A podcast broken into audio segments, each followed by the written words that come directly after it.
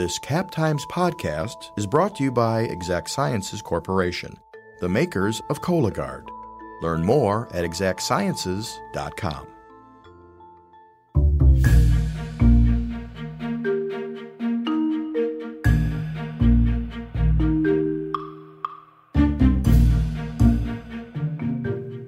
Welcome to Live from the Cap Times Idea Fest. This is a podcast bringing you some of the conversations from 2019's Idea Fest, a two day event at UW Madison that brought together politicians, artists, activists, community leaders, and others to talk about big issues shaping our community, our state, and beyond. Today, the First Amendment, government authority, and nuclear weapons. In 1979, the Progressive magazine gained national attention as the defendant in a lawsuit brought by the U.S. government seeking to prevent the magazine from publishing the quote, secret of the hydrogen bomb, though all the information was already publicly available. Bill Lueders, editor of The Progressive, spoke with key people involved in the article about the lessons to be learned from their experience. The panel included Howard Morland, the journalist who wrote the article, Mike Konopacki, a cartoonist who at the time drew editorial cartoons for strike newspaper The Madison Press Connection, Frank Tuerkheimer, the government's attorney in the case, and Brady Williamson, one of the attorneys who represented the progressive. I'll let Bill Lueders take it from here. Uh, my name is Bill Lueders. I'm the editor of the Progressive magazine. I welcome you all to uh, this panel discussion. Um, I would like to thank the Capital Times for sponsoring this event, particularly Chris Murphy, who did a lot of the behind the scenes work. And I'd like to give a special thanks to Norm Stockwell, the publisher of The Progressive, who, who did the real heavy lifting to make this event possible. I think we should give them all a big hand. It was Norm who uh, put together uh, this booklet, which is really lovely, that is available up, up, front, as many as you want. Just help yourself to these, these wonderful handouts. Norm also oversaw the production of the beautiful banner that's out front. Take a good look at that, how cool that is. Um, I helped him a little with the wording, but he took charge of that task, and uh, I'm very grateful for that. This month uh, marks the 40th anniversary of the conclusion of the Progressives H bomb case which was a historic First Amendment battle that played out right here in Madison. It was the first time in U.S. history that the government censored a publication on national security grounds. It had tried to do so earlier that same decade, uh, in, in the early 1970s, uh, the Washington Post and the New York Times in the Pentagon Papers case. It was unsuccessful there. At the end of the decade, in 1979, it tried again with the Progressive and, uh, and its article on, uh, on H bomb design. For six months and 19 days, the Progressive was prohibited under the 1954 Atomic Energy Act from publishing or otherwise disclosing the contents of an article which had been written by a freelance writer named Howard Morland dealing with a key concept of hydrogen, hydrogen bomb design. The um, action of the courts thrust the magazine into the national limelight, uh, at first in an often uh, harsh light. At one point, David Brinkley, uh, the anchor of the NBC Evening News, told his audience that the magazine wanted to print instructions for, quote, anyone who might like to build a hydrogen bomb in his garage. Well, good luck with that. Um, as uh, the biographer of Erwin Knoll, uh, I wrote the, the book on Erwin Knoll, uh, which has five chapters on the H bomb case. The article in this pamphlet is a distillation of that. It's about a tenth of the size of the uh, telling of the H bomb case that happens in this book. I have a bunch of copies if, if anyone wants it for a, a $10 donation to the Progressive. Uh, you're welcome to it. If you really can't afford it, I'll give you one. Um, please come up and, and help me distribute some of these to the world. Uh, as Erwin Knoll's biographer, I'd like to make just a couple points on his behalf about the H bomb story. Uh, first of all, the real secret of the H bomb is that there was no secret that there was no concept that uh, needed protection, uh, and for that reason, no one should be able to talk about uh, H bombs and how they were designed.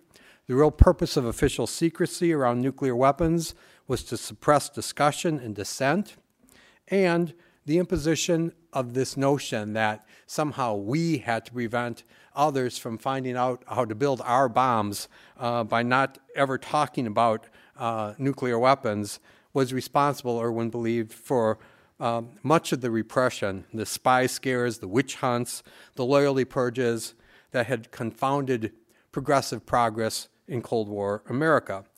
Progressive magazine set out to boldly challenge this secrecy, secrecy mystique, uh, and to a large extent it succeeded. What happened here is that the entire weight and might of the United States government was brought to bear against a tiny political magazine in Madison, Wisconsin, and the magazine won. This is what the progressive H bomb case is about. In the end, the government was forced to back down. The progressive was able to publish, and no harm was done to our na- national security. But to this day, the case remains steeped in misunderstandings, some generated deliberately by government, uh, some by the media. All of those misunderstandings we hope and expect to clear up today. Our panelists are Howard Morland, the author of the article, a former U.S. Air, uh, a former U.S. Air Force pilot and a longtime peace activist. Uh, Frank Tuerkheimer, a former Watergate prosecutor who worked in the U.S. Attorney's Office in Madison when the government brought its prosecution against the magazine. Brady Williamson, a longtime Madison lawyer, constitutional and corporate litigator who was among the attorneys who represented the progressive after the U.S. government moved to suppress publication, and Mike Konopacki, Madison's premier political cartoonist and a staff member at the Madison Press Connection strike newspaper during the H bomb case. Let's start with Howard Morland on how and why the story was written. Okay, uh, thank you. Can everybody hear me? Um, first of all, the article was harmless as evidenced by the lack of bad consequences in 40 years. I have often been asked, what was the point? Why does anybody need to know the H bomb secret?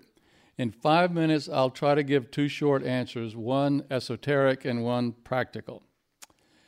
Okay, I first learned that there was an H bomb secret from this 1976 book by Herbert York called The Advisors Oppenheimer, Teller, and the Superbomb.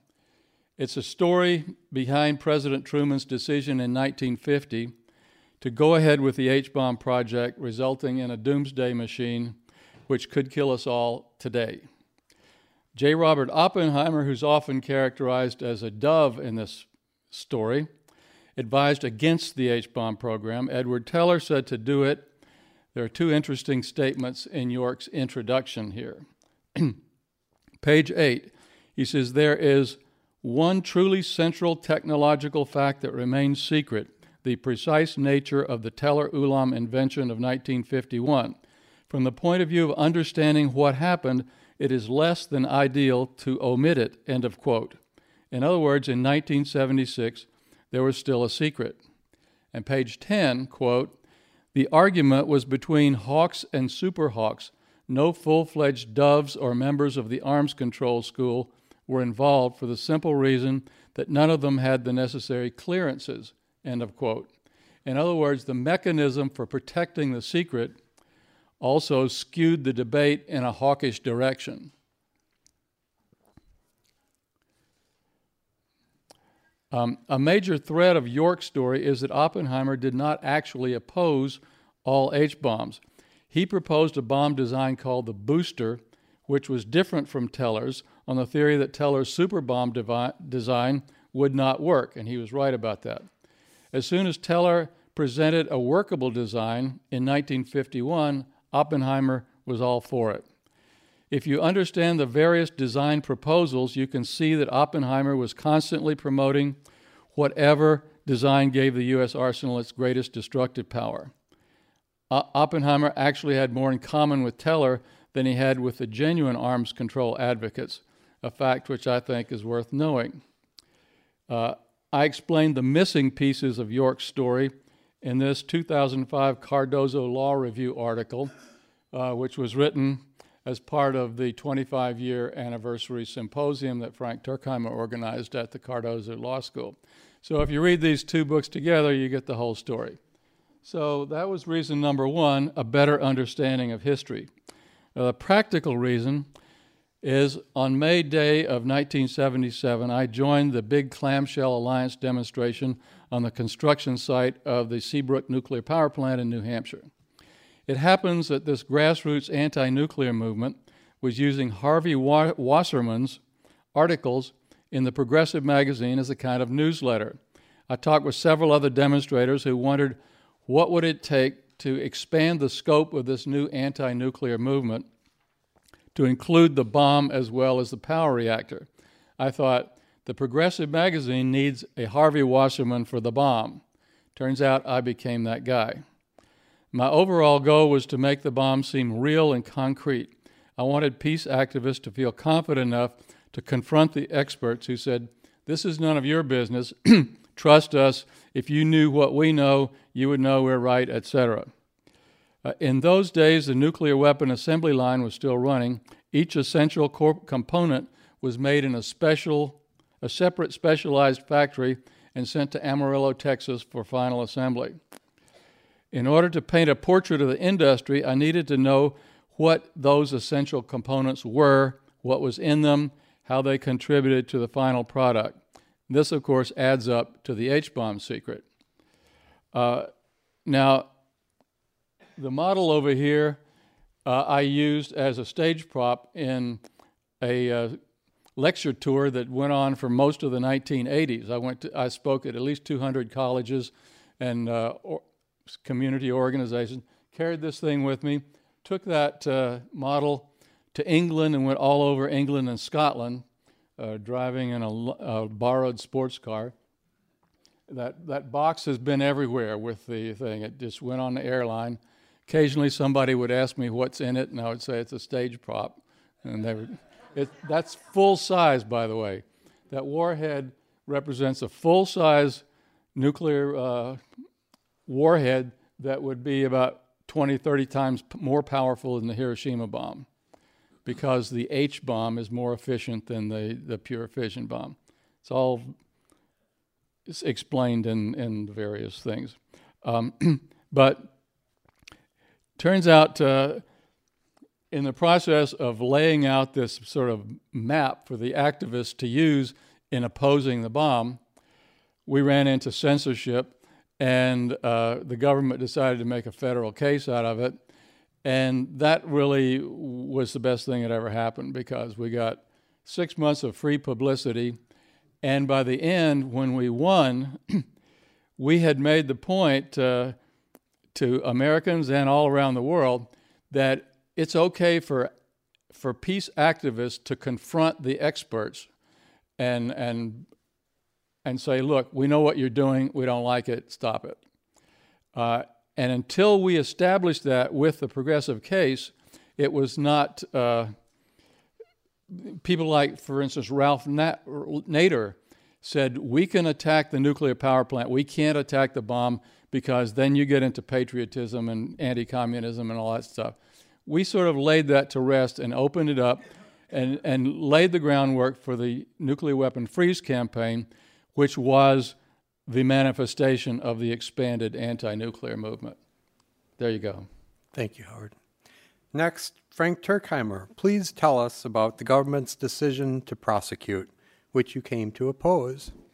Well, it was late on a Thursday when three lawyers from the Justice Department came to my office here in Madison and said, We have to get an injunction against Progressive Magazine. They're about to publish The Secret of the H Bomb. Uh, the case was to, they were asked for a temporary restraining order before Judge Doyle.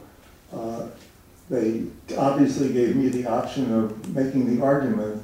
Uh, I decided that in an hour that they would brief me, I would not be able to answer Judge Doyle's questions. I was sure that he would ask many, many questions before issuing a temporary restraining order against the press. So I said, look, you guys have been working on this for weeks, you do it.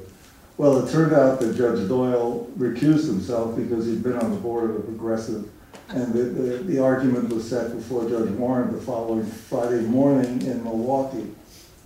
Uh, I didn't go, I thought, well, maybe I should read this article. And the way it worked was the, a censor in the Department of Energy had put boxes around what he said was restricted data. Uh, and he swore that that was not in the public domain and that it's coming to the public domain would injure the United States. There were three affidavits that supported this motion for an injunction. Secretary of Defense, Secretary of Energy, Secretary of State all said that it would seriously hamper our efforts at avoiding the proliferation of thermonuclear technology. And so, and so the combination of this affidavit by the person in the Department of Energy, these three affidavits, and the nature of the Atomic, Atomic Energy Act formed the, the basis of the government's position. That Friday morning, I sat in my office and I started to read the article. And I, have to say that I was astonished is an understatement because I saw things in the box, the censors boxes that were marked as restricted data that I knew from, as a kid interested in atomic energy 25 years earlier. I could not believe it. An example of one of the things that was marked as restricted data was that uh, you, you can't just take hydrogen, two hydrogen isotopes, stick them together and get an explosion it takes enormous energy to fuse these hydrogen isotopes because the, the, the nucleus of an atom is, is, positively charged and there's energy around it. And there's only one thing on Earth that, at least at that time, that could start the process off by which these hydrogen isotopes come together. And that's what we call an atom bomb, or more precisely, a fission bomb. So, and I knew that. And there it was, marked as restricted data, and there were other things like it. I drove to Milwaukee, just got there just as the government was successful and Judge Warren had issued a temporary restraining order, and along comes Mr. Cheer to say to these guys, three guys who were very pleased and were happy, I said, you know, there's, there's some serious flaws in this case because your censor doesn't know what he's doing, doesn't know what he's talking about. And they kind of listened to me but didn't listen to me. I can understand that. I'm just a lawyer from Madison. They've got the whole establishment on their side. So what I did was over the weekend, I went to the, the physics library here at the university, and I had a, made, made a mental note of like eight or nine things that I knew were in the public domain, and I found virtually all of them. And one of them, ironically enough, was a publication by, by the government of India now that's really important because you, you needed an industrial base to build an H-bomb. You, you couldn't do it in the garage, and Idi Amin couldn't do it because Judge Warren said I wouldn't want Idi Amin to have an H-bomb. That was ridiculous. You needed an industrialized country, and India was one of those. And here I had a publication by the government of India which said exactly the things that the censor said was restricted data.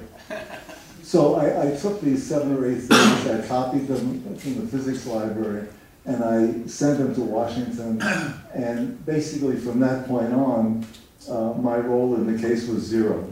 Uh, uh, I didn't sign the briefs after a while, and I made a very conscientious effort of try to, trying to get the department to drop the case, uh, which I, under the five-minute quota that I'm under, I really can't get into now, but if anybody's interested, I'll be happy to talk about those efforts. But as far as I was concerned, this was a seriously, seriously flawed case. And I, I thought it was inexcusable that the department would go along with this without trying to double check their censor who said this is all restricted data and it's not in the public domain. Thank you, Frank. Brady Williamson, tell us about defending the Progressive magazine in court? I'll do that, but I also thought I'd undertake a bit of a discussion of the case's legacy. Uh, not so much historical as in Howard's case, but, but legal. And I'll start with a few personal recollections. Uh, I was a very young lawyer in a small but somewhat storied Madison law firm um, I point out that I was walking in the door of the law firm as Shirley Abrahamson was walking out, having just been appointed uh, to the state Supreme Court. Notice I didn't say I replaced her. we can. So let me make four quick points. Two are personal and anecdotal and might seem a bit amusing in the hindsight of 40 years, and two are very much relevant today. Uh, the first is It was the first and only time um, I've had to store documents related to a case in a safe. And the safe, we were told, was provided courtesy of the FBI, and it was wired, so we were told, to the FBI office. Now, in reality, it might have simply been wired to the socket. It was also the only case where I've had to get a, a security clearance to work on the case.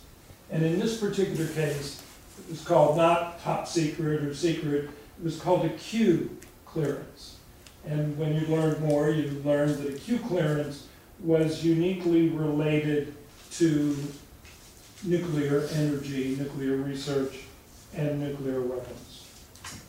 The other unique thing was it was the only case where I knew more than the client. And that was very uncomfortable. Now, anybody that's worked with lawyers would know that most clients know more than most lawyers about whatever the issue is. But it's very uncomfortable to know things that are integral to the case that couldn't be shared with Howard, or Erwin, or anyone else that we were representing uh, in court. And, and that's very disconcerting. Uh, It's also marginally unethical, I think, if you looked at the rules of professional conduct. But in this case, we have no choice. So let me end these few minutes talking a bit about the, the legal legacy of the case. And there is still a shadow that it casts. Howard and Frank both talked a bit about the Atomic Energy Act, uh, but there was a literal threat of prosecution under the Espionage Act of 1917. And I say of 1917 because that tells you uh, what time it was enacted and with what frame of reference. But the Espionage Act of 1917 is still the law today. And uh, without getting into an arcane discussion about who is a journalist and who is not, several people whose names you're familiar with, like Assange and others, uh, are either under indictment or being threatened with indictment under this um, Espionage Act, uh, which is now even older than the Progressive Magazine case. Uh, If anybody wants to look, it's in 18 US code, and it applies to knowledge lawfully gained, which makes Frank's point, or unlawfully gained, that is distributed, and by the way, Howard, the law includes sketches, if you recall it, that distributes that with the uh, suspicion or knowledge that it might advantage another country.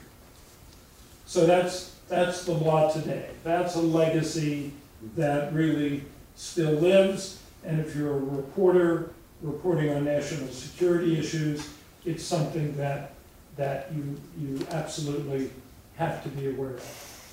Now, the government did get a temporary restraining order against the publication of the article, short term.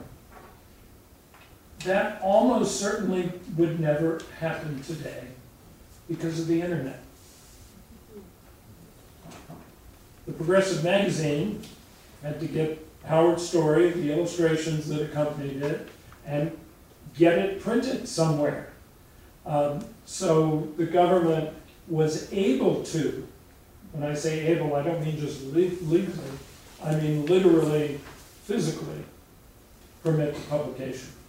And one of the cases that we talked about endlessly uh, in the courtrooms, uh, not just in Milwaukee, but in Chicago, was a case called Near versus Minnesota, which was about the restraint of a, of a weekly newspaper in Minneapolis under a nuisance law. That was 1931. The Supreme Court struck down that. Then you have the Pentagon Papers case, of course, in 1971, which again said no prior restraint, except, and I still today find this quaint in today's context, except if you were going to publish something about the sailing date of troop ships. And of course now, uh, forget government satellites and surveillance, uh, nobody's sailing anywhere, not even Frank's little sloop on Lake Mendota that he used to have, uh, without somebody knowing about it. So there's no, uh, the, the analogy uh, has become an anachronism. But the, the shadow that's still cast by government threats um, is very real. And I think, as, as Howard said, that the case still stands for a great deal in terms of the ability of journalists and derivatively citizens to stand up to government uh, in terms of conveying information of public interest. This podcast is brought to you by Exact Sciences. Join the Madison based team working to lead earlier cancer detection. Visit exactsciences.com to view the company's hundreds of open jobs. So let me set up uh, Mike by saying that the central secret was uh, how a hydrogen bomb directed, uh, how a nuclear uh, atomic blast directed energy in a way refracted against it, compressed it, and created this larger e- explosion. This was the concept that the government claimed was uh, uh, was too secret to be shared or discussed. So after the government enjoined the progressive from publishing, uh, researchers around the country began pointing out that this really wasn't such a huge secret. That one of the inventors of the um, of the, this discovery had published a diagram that disclosed much of it in the Encyclopedia Britannica, I believe. Um, others came and, and independently discovered the nature of this secret. There's a reporter named um, uh, Joe Manning at the Milwaukee Sentinel who, uh, who discovered it on his own, and other people came forward with it. Um, and the government kept um, seeing others come up with this information and saying you can't do that. That's classified. And that became the, this huge game of whack-a-mole uh, by the u.s government trying to stop the secret from coming out here and coming out here and coming out here. There's an independent nuclear buff named charles hansen out of california who uh, mined the secret and was appalled by the uh, insistence that this was some sort of you know threat to the national security of the United States, who wrote a letter to a U.S. senator, you know, laying this out, and that letter came into the possession of some media outlets. The government, when it became aware of it, classified that letter, uh, played its whack-a-mole down on it, uh, but that was not the end of the story. Mike, tell us what happened. Okay, thanks a lot. Um, I hesitate to be the spokesperson for the Press Connection because in 1978 I was a 28 year old, or 1979 I was a 28 year old political cartoonist who drove a school bus part time for Madison Metro and drew cartoons in between my morning shift and my afternoon shift. So I got a call on Saturday, uh, September's 15th saying you got to come down to the office because we're publishing an extra and you got to draw a cartoon in two hours. And i had never done that before because i always had a little bit more lead time. And so um, it, it, it was it became really exciting because once I got there, the whole office was a buzz, and people were running around and they were frantically trying to get this eight-page paper done and I'm sitting at my drawing board trying to come up with an idea, and I finally get it, and I get it to the uh, to the uh, um, photographer, and they start putting everything together. And when we were done, we piled into uh, a big white van that was owned by Verna Hill, who was our, our business manager at the Press Connection. We piled into the van, drove to Stoughton, put the uh, plates on the on the press ran off 8,000 copies of the paper. They bundled them. We threw them all back into the van. And now we're driving down the highway in the middle of the night, and we're all like, "Oh my God!" You know, I, I hope we don't. We're not the. Uh, um, the, the Sterling Hall bombers or something. I mean, this whole thing was just getting to be really kind of scary and exciting at the same time. We got to the square and we dumped the bundles in front of the drugstores back then. They were Rennebohms and because they would pick up the press connection and sell them uh, on, in the counter. So all we had to do is get the newspapers on the on the street and then after that, we'd have to wait and see what happened. And so I went home at five in the morning, and uh, my wife is pregnant. Two weeks later, she gives birth, and um, she's saying, "Where the hell were you?" and so then the next day, all hell breaks loose. But th- the key thing to this is that the press connection was uniquely situated to be a part of this story because when we published the Hansen letter, now the progressive had the permission to, to print the H bomb uh, story. And the press connection, for those of you who would remember, was started by the workers at Madison Newspapers Incorporated, which printed the Capital Times and the State Journal. And the, the uh, production unions were being forced to take massive concessions and uh, pay cuts to transfer from what was called hot type to computer uh, typesetting, which was called cold type. And so they demanded these huge concessions. So the production unions went out on strike, and the Wisconsin State Journal Editorial Association and the newspaper guild six, local 64 that represented the workers at the cap times went out in, in uh, sympathy to the strikers. They refused to cross the picket line. And this is october of 1977 um, then they started publishing a weekly paper called the press connection and it was printed on sun- for sunday and it was they had a campaign to boycott M&I papers, and their campaign was called Never on Sunday. And so you would always get the press connection instead of the State Journal. In early 1978, it bec- the press connection became a cause celeb. Uh, people were contributing, they were subscribing, and they decided to go daily. So we printed six days a week, uh, Monday through Saturday. And in August of 78, I started submitting political cartoons. And when I found out that I could do local cartoons, I would do one every day. They didn't expect it, but I thought I'm going to make the best of this opportunity. So I wasn't involved in any of the decision making as to whether or not to print the uh, the Hansen letter, but Bob Mong, who was the city editor, got a tip that the press that the Progressive had this story and that they were going to print it. And they were all excited and they were going to print that scoop, but they got scooped by the Daily Cardinal. But then everything started building up and building up. And as Bill uh, described, the government started finding out that there were all these papers that had these letters and they were playing whack a mole. Well, in September we, of 79, we found out that the, the Daily Californian in Berkeley, California, had been slapped w- with a, a, a, suit, and the government said, You can't print the Hansen letter. And uh, John Junkerman, who was a, a reporter for the, the Press Connection, had that letter. And so they had to decide right away do we print this thing or not? And so the discussions that went on uh, were probably really scary things for a lot of people because, like you said, the, the law could have come down really hard on this scrappy little strike paper in Madison, Wisconsin, but the government didn't know that we existed. So they decided, after a lot of discussion and turmoil, that we're going to print this thing. So they printed this eight page sp- ex- extra. It's the only extra I think the Press Connection ever printed. And as soon as that came out, the government just threw up their hands and said we, you know, we couldn't stop the last one.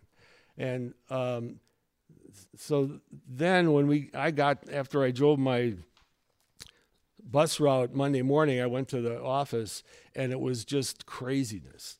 It was packed with reporters from all over the country, TV and newspapers and everything. And our editor at the time, Ron McCrea, was inundated with I mean, the pressure was just unbearable for a lot of people because we're not getting support from the establishment press. The Washington Post hated it. And Ron's picture shows up on the cover of Newsweek magazine, but that was owned by the Washington Post. And we were getting uh, huge amounts of criticism. I mean, there were, I can imagine what kind of uh, letters and phone calls people were getting. But two days later, the Chicago Tribune, a very right wing newspaper, printed the exact same thing, but theirs was an 18 page a special section on the Hansen letter. So they jumped on the um, Press Connection bandwagon right away. And had they published it first, we would have never had anything, we wouldn't have been involved with it at all. But once the cat was out of the bag, then the uh, Chicago Tribune published it. So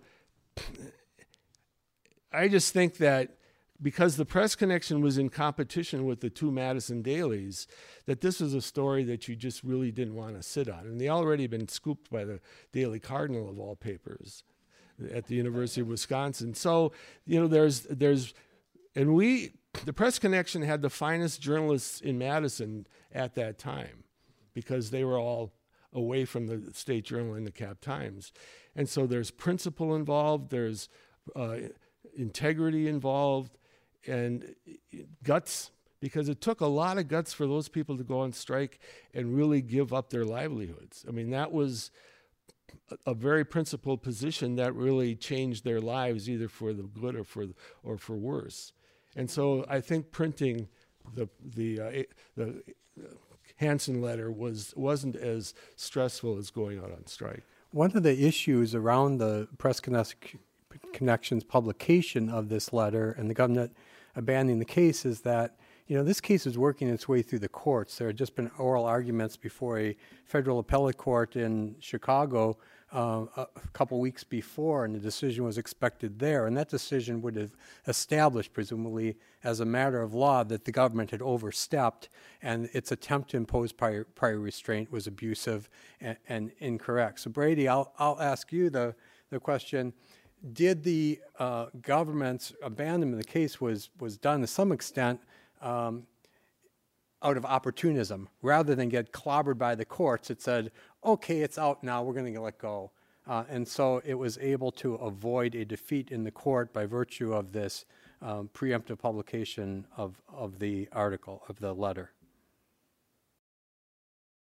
Looking at the case uh, as we had to and did from a litigator's standpoint. Uh, the three affidavits that Frank mentioned from these cabinet officers um, saying without equivocation what a threat this article was to the nation's security. Um, I don't think, Bill, we were uh, betting large amounts of money on our success. Um, I thought we'd win in the Seventh Circuit. Uh, but in a way, and I'll, I'll pick up Mike and Howard's point, um, the point was made without a judicial opinion from the Seventh Circuit. And we also always knew that the two most important cases that we rested our legal arguments on were not unanimous decisions.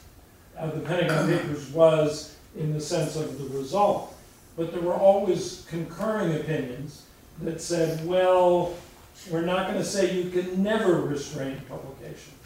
So it was both a sense of relief, Bill, but also uh, disappointment, and, and I would say a little more relief than disappointment. So, Frank, why was the government so determined to block publication of this article? Did it really believe, against all evidence, that this was somehow a genuine threat to national security, or did it just see an opportunity to impose prior restraint and get away with it for future use? That, that, that's a difficult question to answer, and I'm not sure I can answer it with certainty.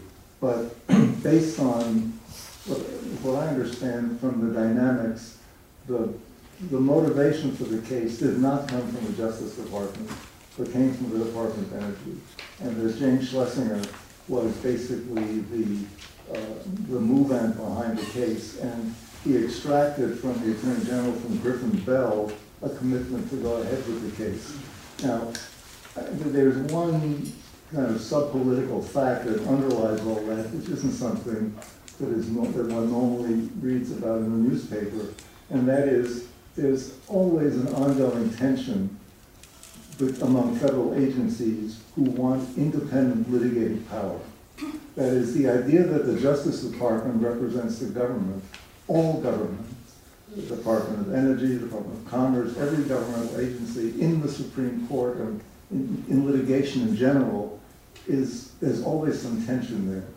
And I think that Griffin Bell had to be a little bit concerned that if he didn't go along with Schlesinger, Schlesinger would be able to lobby in Congress to maybe get an exemption from the, for the Department of Energy, as the Department of Labor has. There is, an, on labor issues, labor can go to court for the United States. And I think that Griffin Bell was concerned that if he didn't go along with Schlesinger, uh, that might, there might be a second exception for the Energy Department. But I, I do believe that, that there was no motivation within the Justice Department to, ah, at last we can establish a principle that we can uh, do a prior restraint on publication. I think the, you know, the impetus came from energy, and I think they genuinely felt that they were right. They, among their experts, uh, was a man by the name of Hans Bethe, B-E-T-H-E. Now, he is a, one of the great scientists of the 20th century. He's the man who figured out how the sun works. And we're not talking about an inconsequential scientist. And Bethe was behind, uh, behind this, the effort to enjoin publication of, a, uh, to disseminate knowledge of how the H-bomb works. And I think that meant a lot to Schlesinger and to the people in the energy department. And I, I, I, do think they genuinely felt that it would injure the United States if, uh, you know, if, if somebody else got nuclear weapon, thermonuclear weaponry. And of course, the, you know, the thing that we all have to acknowledge is that 40 years later, the thermonuclear weapons club has not expanded. In other words, they were wrong uh, when they said that know, of course, I didn't predict it, but it never happened, of course. Okay. Um, Howard, one of the things that I discovered when I did my book that came out in, in 1996 is that it was you who made available to the press connection the copy of the Hansen letter, which um, ended the case. Do you regret that? Do you wish you had let the courts decide it? Uh, let me ask it even more open ended. Do, do you have any re- other that or any other regrets about how the, how the case played out? um, well, this the story about how the Hansen letter was it was widely distributed. Everybody who was involved in the case had a copy of the Hansen letter, except apparently John Junkerman at uh, uh, Press Connection. And I got a call from him, and he said uh, the Press Connection would like to publish the. Uh, or no, I, maybe he didn't say. Anyway, he said he said, Do you know where I can get a copy? I can get a copy of the Hansen letter? And I said, uh, I think it's just been declared classified, and I'm afraid I can't help you at all because I'm about to leave for lunch. I'm going to be gone exactly one hour. And when I get back, I expect my desk to look exactly like it looks now. and it was. And so, how he got the thing, I don't know.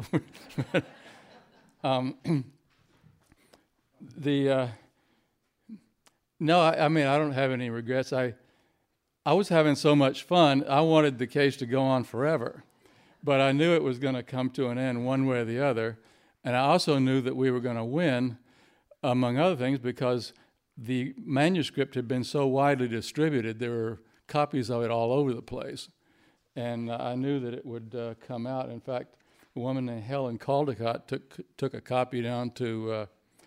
Australia and started to have it published in Australia. And the, the government sent two people down to Australia to tell the Australian nation, please do not publish this progressive magazine manuscript. And they gathered up the thing. But there was no, there was no way it was going to stay under wraps forever. Um, I do have a, comment about Hans Bethe. Um, when things were looking kind of bad for us, uh, in some eyes anyway, because we had no real experts. We, if that's for me, tell them I'm busy. um, uh, the you know the other guy the other guys had uh, Hans Bethe Nobel Prize physicist guy, famous, and and the heads of, uh, s- of several cabinet members, forth. We had nobody who really knew what the actual secret was. And once our lawyers got Q clearances and learned the secret, they couldn't talk to us. um, but so it kind of looked bad for our side until Ray Kidder came along, uh, completely unexpected. He's a nuclear bomb designer at Livermore who was in charge of looking at all of the uh, bomb designs for one test series in the Pacific. They had to come into the office, show him the blueprints, tell him how it was going to work, and he had to decide whether this is going to work well enough to run the test or not. So he was, you know, an expert's expert, and he decided to come out on our side of the issue. And years later, when I was talking to him in California, he said that during the during the case in 1979, he had contacted Hans Bethe and said, "I think you've been misled. I think I can convince you that this information is all in the public domain." And so they had an interchange back and forth that went throughout the summer of 1979. And in the end, Bethe conceded that Kidder was right and that he had been misled and he was that his affidavit, which was cited as the star affidavit by the government, was in fact based on misinformation. And I had never heard any of this. I thought, wow, that's kind of interesting. I persuaded him to get the correspondence declassified and posted it online under the Federation of American Scientists website. You can read it if you want to, but I think that's a, a interesting little anecdote from the whole thing. So, Mike, one of the uh, interesting issues about the case was the hostility of some members of the media and, and others who Erwin Knoll in, in, particular thought would be on the progressives' side. The Washington Post, in particular, was just really harsh in its condemnation of the magazine. And Erwin's personal hero, the I.F. Stone, who had uh, asked that Erwin take over his uh, I.F. Stone's Weekly uh, at, at, one point, uh, was also very acerbic in his denunciation of this exercise.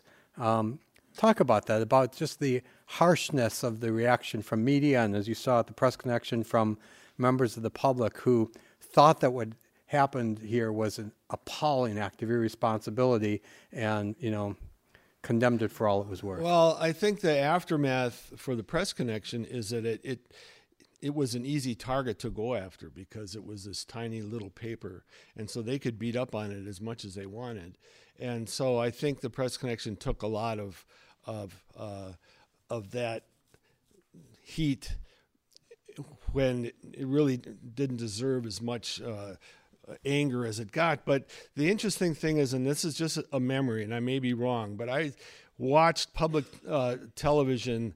And they, I think they had a thing called the Weekend Review or something. And they had these journalists were all talking about the case and they said, "Oh, and that stupid paper, the Chicago Tribune, published this thing after this scrappy little strike paper did." And I thought, well, that's interesting because how establishment can you be but be the Chicago Tribune? And so the liberal press in Washington was really easy to condemn them as supporting the press connection. And I'm glad you mentioned I.F. Stone because apparently later on, I think it's in your book, he came around to say that uh, he had changed his mind somewhat. Because, but think about the kind of pressure and that people you know these are personal stories where individuals are sitting there trying to decide how do i behave in this situation? And uh, you know there's the old saying it's ordinary people doing extraordinary things. And imagine what it was like in 1979 at the press connection by that time, the strike had been two years old. Nothing was being settled. People couldn't afford to work for the small wages that they were getting at the press connection. So they were starting to leave. And in fact, the paper folded in January of 1980 and so we ran out of money. And uh, the press connection had the strange uh, initials PC, and so consequently, uh, there were some ads that the press connection was running after this happened that in, uh, enraged some of the left in Madison, and so they would picket the press connection, and so the turmoil, I think, along with a lot of other stuff, especially financial stuff, finally brought an end to the to the press connections uh, existence. But I because in in Bill's book, and I recommend you read it because his his uh, chapters on I had to go back and read all of his chapters on this because I wanted to make sure I knew what I was talking about. But he did talk about there's a picture here where everybody at the progressive is is popping champagne corks and celebrating the fact that they can now print this thing. And that was Erwin's initial reaction, but then he soon thought, just like you said, Bill, that we should have taken this all the way to the Supreme Court and then we wouldn't have this thing that's hanging over our head. Actually, Erwin late in his life had a different um, conclusion about the case. He said often that uh, he wished that he had it to do over again, in which case he would, as the British say, publish and be damned. In other words, he would have defied the government's injunction and gone ahead with publication. Brady, would that have been a good idea? I do recall discussing that with Erwin and, and the consequences of it. Once a federal judge enters a restraining order, the issue then becomes will you obey an order of a federal court? Where you still have the whole panoply of due process rights. And, and one of the reasons that I said the progressive case only has a partial legacy is that literally with the internet, um, you know, Howard, at that point in time, there were 50 people that probably had their hands on your article before anybody published it. And with the press of a button, it would have not only gone to Australia, it would have gone everywhere. Um, but I still think there are uh, legal dimensions of the case and the prosecution um, that do cast a shadow of, over national security journalism today. Frank, I have a question for you. Is there a secret that you can uh, think of a, where something that a person could discover through normal avenues of inquiry might deserve the protection of the government, might deserve the claim of secrecy? I'm thinking of like the patterns that are available for uh, making uh, 3D laser printer guns. Uh, is there something that is so sensitive that the government should be able to say, no, you cannot publish? I, it's, hard for me to come up with that because my, my whole mindset is a generation earlier. The Near versus Minnesota thing, the troop ship, or what the Chicago Tribune did. Had they done it two days earlier, World War II might have turned out, well, it would have been longer that we, we, the United States, had broken the Japanese code. And knowing that, we, the Battle of Midway, which was the turning point battle in the Pacific, ended up the way it did. Had that information been published uh, one or two days earlier, the war would have gone on much longer because we wouldn't have had air, suprem air supremacy in, in, the Pacific, which was, a, as you all know, a battle of a series of islands extending from Japan down almost to Australia. So it, with the, this kind of old-fashioned mindset, yes, I can think of things, but in terms of today, uh, if I came up with it, I have Brady's problem, namely that whoever's got it can send it to the world in no time. So it, it's hard for me to imagine this issue coming up today. So Howard, I've got, oh, sorry. No, let me just add a quick point. It's not that the government uh, wouldn't want to suppress a certain category of, of secret information. It is the government's literal inability in an internet age, I'm accepting China, uh, to, to prevent the dissemination of virtually anything. Indeed. Uh, Howard, uh, one last question for you, and we can have a question or two from the audience. You told me years back that you believe that the progressive case helped change public attitudes toward secrecy claims to where people uh, today consider the cult of military secrecy as a thing to be ridiculed.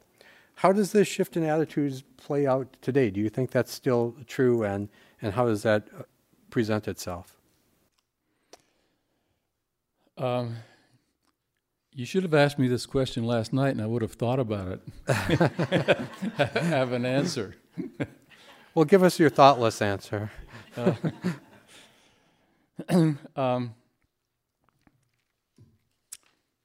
I don't know. In the meantime, let me mention a little James Schlesinger anecdote.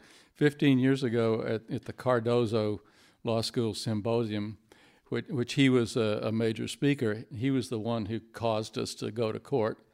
Um, I, I gave him a copy of my book, signed it, and we had a friendly chat. And uh, about an hour later or something, he came back and he said, You have another copy of your book? If so, sign one for Lynn Coleman. And when you sign it, say, Thanks for no criminal prosecution. and so I did. um, I didn't really think that was much of a, a problem there. Um, who, who is Lynn the, Coleman? What? Who, Lynn Coleman, who? He, he, was one, he was one of the. Uh, I don't know if he was working for Energy or Justice, but he was one of the top Energy. Yeah, he, he was the, one of the top lawyers and had a, a major role in deciding what happened. Um, I think I've I think about the uh, the 3D printer with plastic guns and that sort of thing. Um, and I don't know what I don't know what to say about that. I, would like to think that nobody could print a plastic gun off their, you know, 3D printer and then take it on an airplane. But I, like Brady said, I don't know how you can uh, prevent anything from going out on the internet these days. So it, it seems like uh, I think everybody understands that that anything can be public now. Um, we, uh, I mean, I still hear people talking about you know, spies who who shared secrets or whatever. But I'm, it doesn't seem to have the same uh, impact that it did during the Cold War, when people believed. I mean, this this H bomb secret to me it was analogous to the secret of Samson's hair. We had a superpower, and it was based on knowledge of a secret. And if anybody else knew this secret, then we, they could nullify our superpower, like Delilah could cut off Samson's hair and he was no longer the strongest man on earth. And I don't think anybody believes that sort of thing anymore. I don't think it was valid then because the Soviets had the H bomb. Yeah. So, any questions from the audience? We have about five minutes. Bill? Yeah. Ron. Uh, well, I. Uh, my name is Ron McCrea, and I was the editor of the Press Connection uh, then. And uh, and I this, this story has haunted me for 40 years. It was uh, uh, certainly uh, the most traumatic experience I have ever had, and because although I was actually not consulted before this project got underway, George Bukalik and some others put this team together. And uh, but I, my, my, name was going to be up there as editor, so I had to decide whether to resign then and there or go forward with it. And I decided that I would stick with it. Uh, and I wrote the one contribution I made was a very understated headline for that paper, which was "A Citizen Writes to a Senator," because I thought. I'm not sure what I understand about this article, but I know that we have to pin our hopes on the First Amendment. And so we have to make our constitutional claim and hope that it, that it works, that it's persuasive. Uh, and then, of course, when uh, hate mail and hate calls and death threats actually started arriving, I was forced to move out of my apartment for several days out of fear. And, uh, and it was also scary to be in the office. We were all quite frazzled at that point in our strike career, and we knew the end was near, and we are. So this was a very, very difficult experience for us. Uh, and I just wanted to, I'm here today in part to, to thank Frank Tuerkheimer and Brady for doing whatever they did to keep us from getting prosecuted. Uh, because I was well aware that we could face many years of prison time. In fact, we could have been imprisoned for the last 40 years. Uh, And, and I, frankly, I don't know if we did anything like this today that we could count on not being prosecuted. Uh, that the climate has changed a great deal, and I think that there is still a risk um, of doing something like this today. I also want to say that I think that the, I regret the whole project in a way because I think the, pro, the premises were bad, and uh, the whole procedure was uh, poorly thought through in the sense that you never had a reasonable chance of convincing the public that this was a responsible act by the press. You were going to damage the press if you did this. And it did not help, uh, unlike our headline. Your headline was actually misleading. The H-bomb secret, no quotation marks around secret. How we got it, why we're telling it. So you're actually reinforcing the idea that you have a secret and that you're betraying the secret. Uh, you're not saying the headline, which it should have been, the H-bomb has no secrets. But that wouldn't have been as provocative.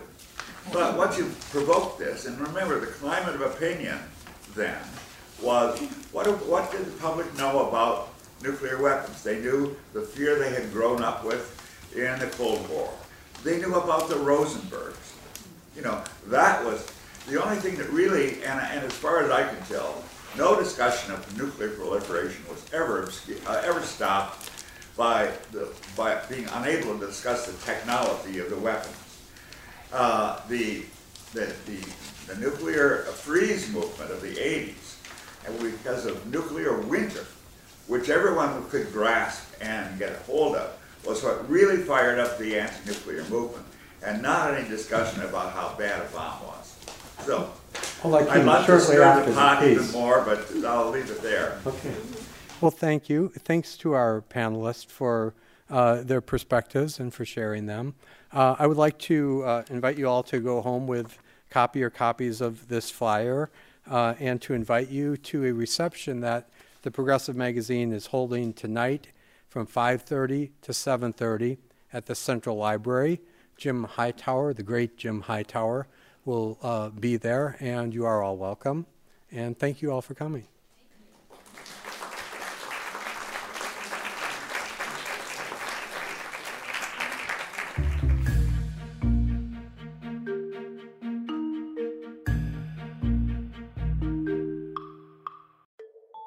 This podcast has been brought to you by Exact Sciences Corporation, the makers of Cologuard. Once again, be sure to learn more at exactsciences.com.